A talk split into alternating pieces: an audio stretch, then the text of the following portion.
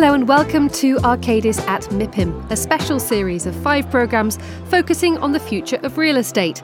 We'll be hearing about the buildings we live and work in and the biggest challenges facing our cities.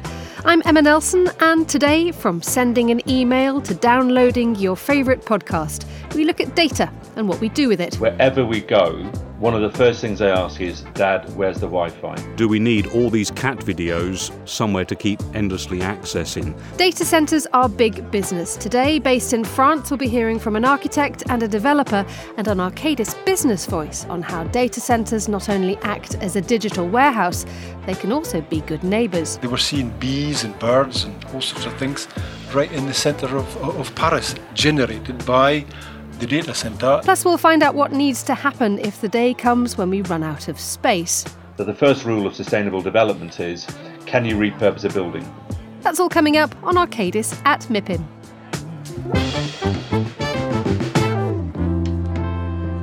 And a very warm welcome to today's show. We love data. We depend on it, even more so since the pandemic. Springing up around our communities are so called data centres.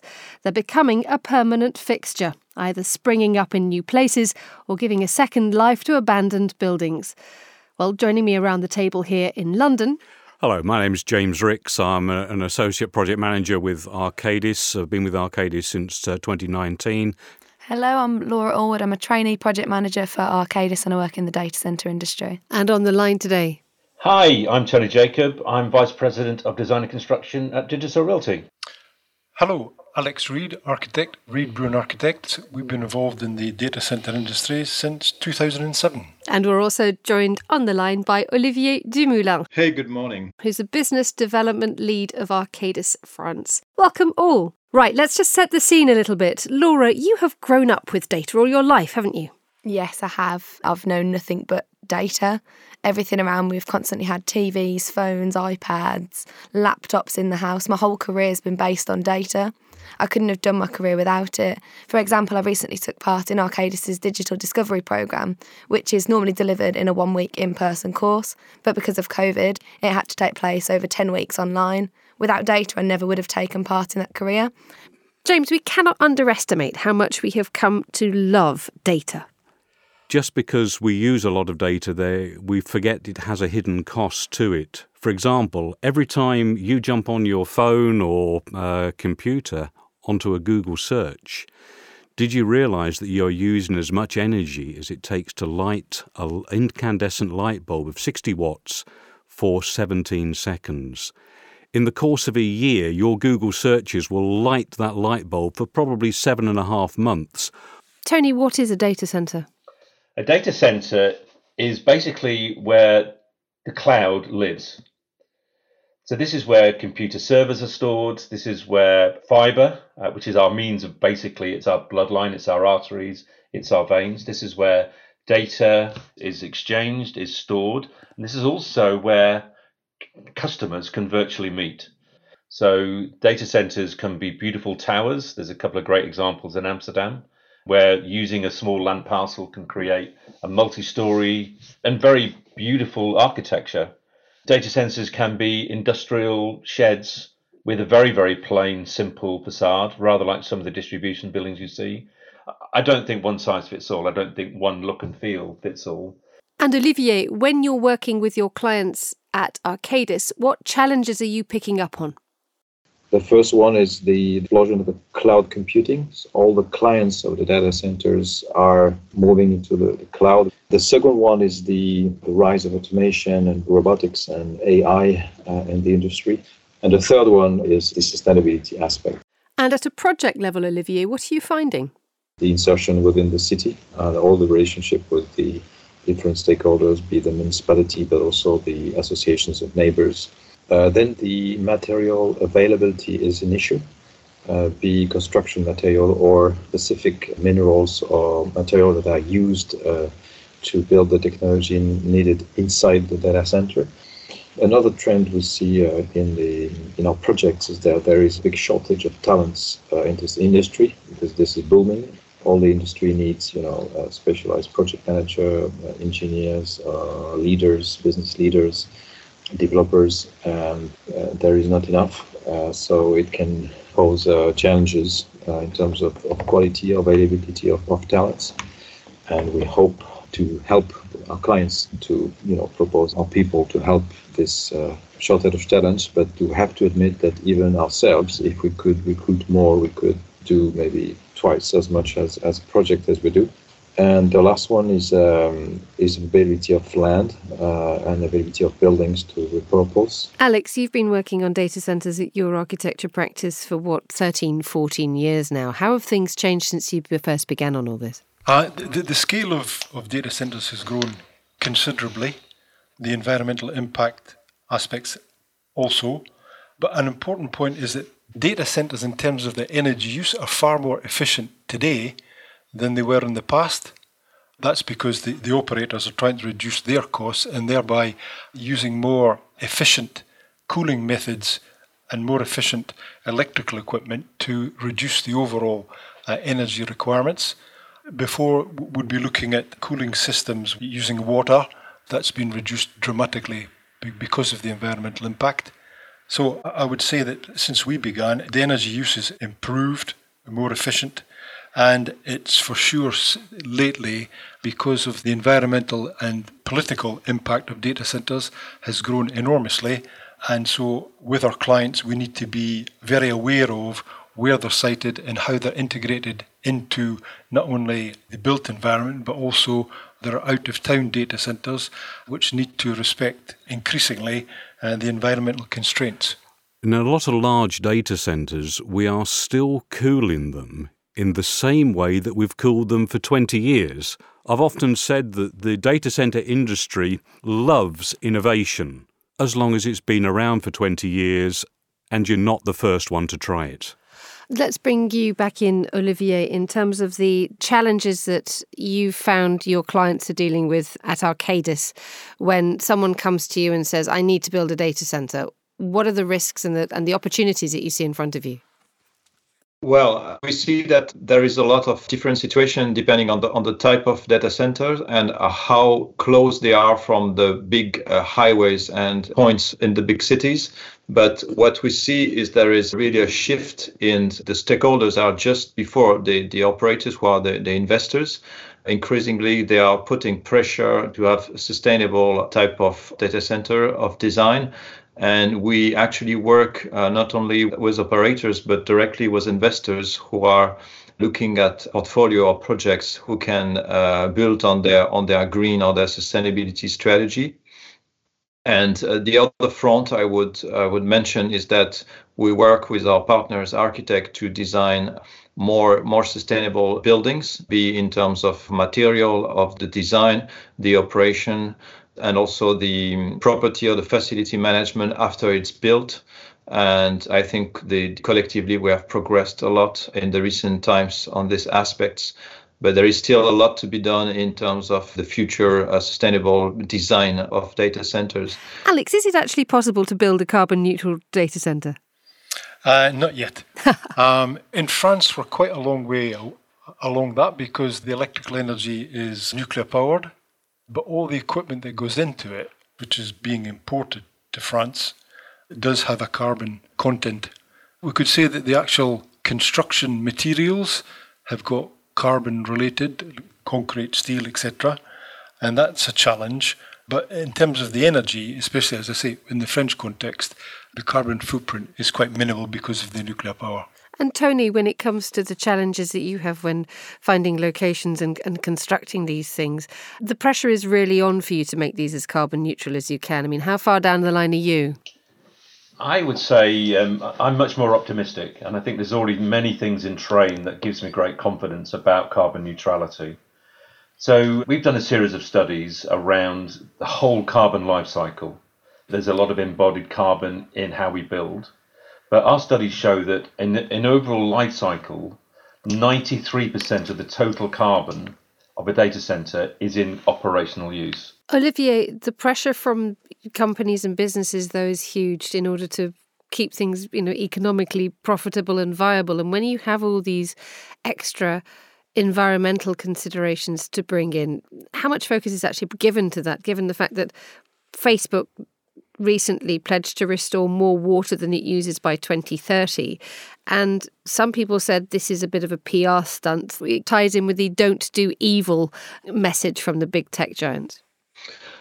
Actually, I think there was a big change a few years ago, and now we see all the stakeholders in the supply chain that really have sustainable goals at the heart of their strategy. And actually, this is working because it's also profitable in the long run. So we see that, uh, for instance, the investors in that field have a better return if you invest in sustainable assets. This is the case also for the operator. This is the case for the consulting and engineering companies like Arcadis. We all are dynamized by the trigger of using less energy. And I think what really has as a shift on top of this, I would say, financial incentive is that as citizens, all the leaders of the companies be in that industry, they have a personal commitment to change this and to make a better life for our children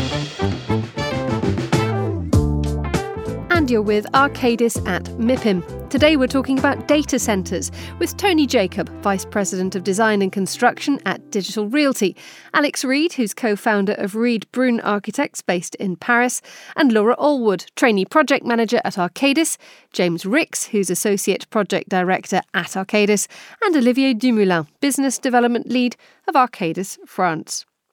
Right, let's talk about where we build our data centres and what we use to build them. Alex, can a data centre be as beautiful as it is useful?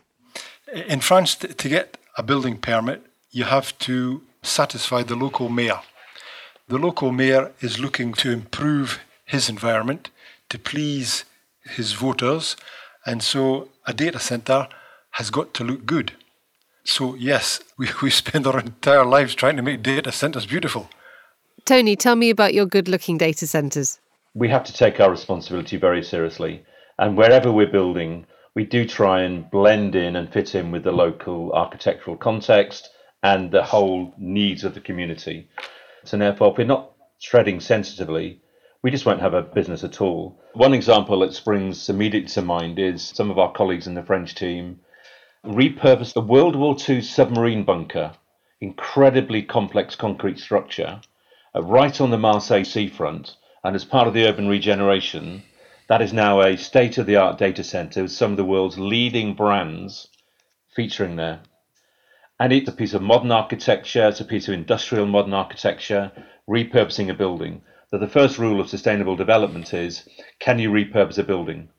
The thought of a beautiful new piece of useful architecture springing up is clearly a very good one, but Alex, not every mayor is so keen, are they? That's true. It's on the political agenda. So they have got to be convinced that the insertion into their town is going to be positive and because of the nature of a data center, because of the nature of the spaces required for a data center, it is a challenge. Tony, there's often quite a lot of local resistance to the arrival of data centres. Um, an example is in Ennis in, in County Clare in Ireland, where there was a, a big pushback. They wanted the government to prioritise decarbonisation and not prioritise data centres. They have valid concerns, don't they? There are fears that data centres don't create a lot of jobs and, and not that much benefit comes to a place. Uh, I would challenge that. I would yeah. say in our society, if we can take a very, very domestic example, uh, I have four children. Wherever we go, one of the first things they ask is, Dad, where's the Wi Fi? So it used to be, does it have a shower? Does it have um, a television? Now, where's the Wi Fi? So we as a society absolutely rely on the data center industry. So it's basically now it's a new utility power, water, gas, data. The Marseille example is a great example we sponsor a huge chunk of the off off coast um, nature centre. We're using um, local uh, underground river sources to provide a cooling source. So I think that that's you know, communities recognise this when uh, large companies make an effort to embed themselves in the community. You know the biodiversity studies we do, making sure that we're um, establishing green corridors. You know the pollution control, the noise control, um, the, the, traffic management we put in place. Uh, all these things are, are, are genuinely considered to, to, to tread lightly, to, to impose ourselves or introduce ourselves into a community um, by minimizing the impact. And Alex, tell us how this fits in within a, a bigger city. I mean, many of us think of a data center as being something which is out of town. But if the Wi Fi need is as strong as it has become in the last few years, you need these places nearby, don't you? Exactly. And we've worked on a number of projects, notably w- within Paris, where we have sited data centres. We've just finished one in the 11th arrondissement. Working within the urban context, nine times out of ten, it's repurposing a building. The one I'm just talking about in, in central Paris uh, used to be an office block which was converted into a data center. So the infrastructure was there. Obviously, the impact of such a piece of technology within the Parisian environment with the Haussmannian streets and buildings, etc., that was countered or, or, helped, if you like, that we created on, on the roof of the, the data center a vegetable garden for the neighbours.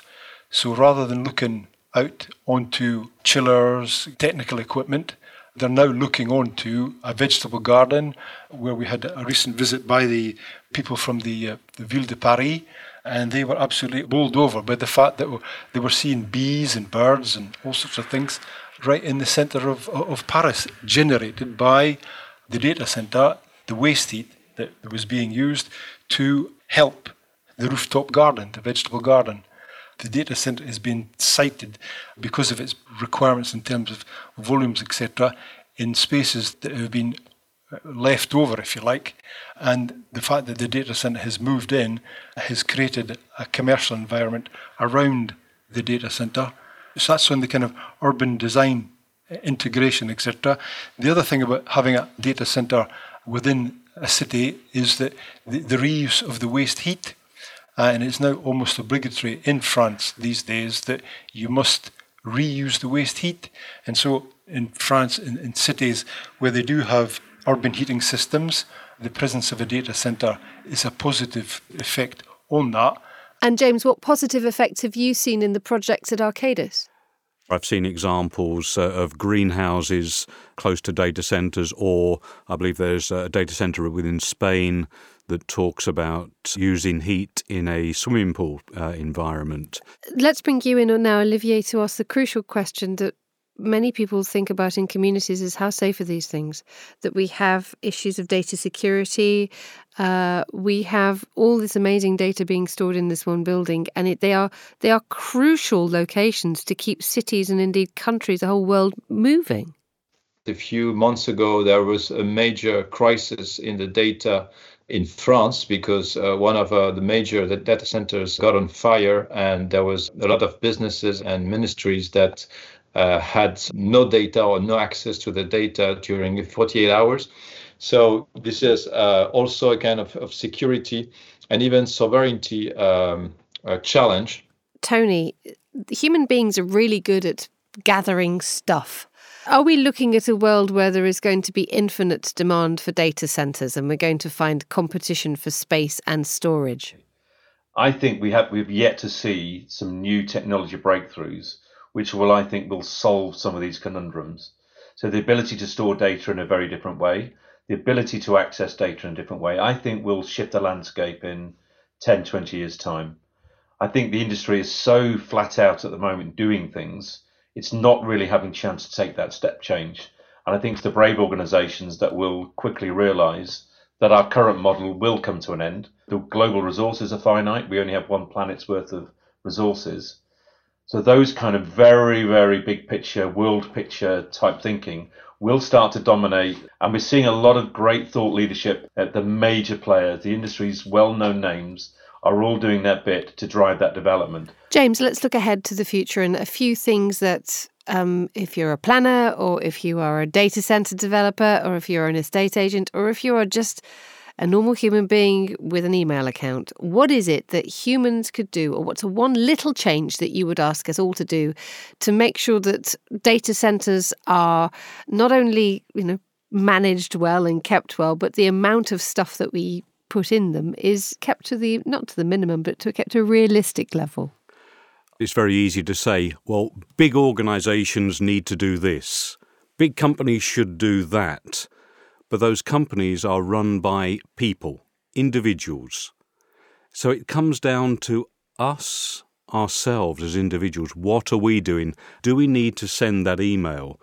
Every person probably generates about 136 kilos of carbon per year sending and receiving emails. Do you need to send the email or can you walk up to somebody and have a literal conversation rather that than sounds like to a strange thing in this new world. I know it is, and it's uh, it's very scary. You know, th- this is a whole new experience for for me, sitting around a table talking with people. Nice, isn't it? It's lovely.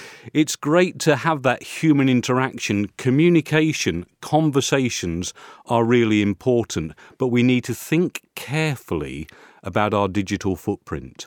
And what can the big tech companies do to make this easier for us? Because we don't like to make a change if it means that we have to sacrifice anything. Well, also also true. The way they store and use data, do we need all these cat videos stored somewhere to keep endlessly accessing? We store stuff because we can, but we don't actually need to. Because you can have an intelligent watering system on your plant, it produces data. Do you actually need to keep that data? That raises an interesting question. It makes you wonder how aware we are of all the data that we're using. I mean, I did not know that an automatic plant waterer will be storing some data somewhere. I just thought it would just be watering the plant. I mean, Laura, bring you in here. Are we unaware of how much data we're using? We don't have a clue. If I speak to many of my friends at my age, they've got no idea how much data we're actually using. And so many of my friends know they've got all these different smart technologies. So most people have an Alexa in their house. But actually, do we really need that? Do we need to be able to talk to something to tell it to turn the light on when we can quite simply just stand up, walk over to the light switch? We could quite easily reduce a lot of the carbon that we used. Just something as basic as that. I think they could start a debate, you know, using their own platforms to get that kind of debate and interface with us as end users. But what choices do we want? Do we need immediate access to photographs we took in 2012? Getting that kind of awareness campaign going so we can manage the trade offs. And there's a huge thing we can do then around efficient storage of that data if it's not needed quickly. So there is some trade-offs there, and I think the big companies can can do that through social awareness campaigns. I think there's also business leadership when all businesses across the world can also embed environmental thinking into their goals, their objectives, their trainings, their everyday processes, and their decision making. And all storing data at the same time. Um, Olivier, uh, final words from you. What would you be your one tip to industry, to business about the use of data centers and, the, and their future? increasingly we want to be efficient and responsible on the three P's. So you have the profit, which is the traditional bottom line, but also the people. What is the bottom line for the society, for your community? It links with our families, our friends. And then the third P is the, the planet. And that brings us to the end of today's show. My thanks to Tony Jacob, Alex Reid, Laura Allwood, James Ricks, and Olivier Dumoulin. And if you enjoyed that, then make sure you subscribe. And for more on Arcadis work on this, the Data Center Location Index on the Arcadis website offers all kinds of advice on where to build next and why. And search Arcadis wherever you get your podcasts to hear the other episodes in this special series at MIPIM. And follow Arcadis on social media to find out more about what we do. But for now, from me, Emma Nelson, goodbye. Thank you very much for listening.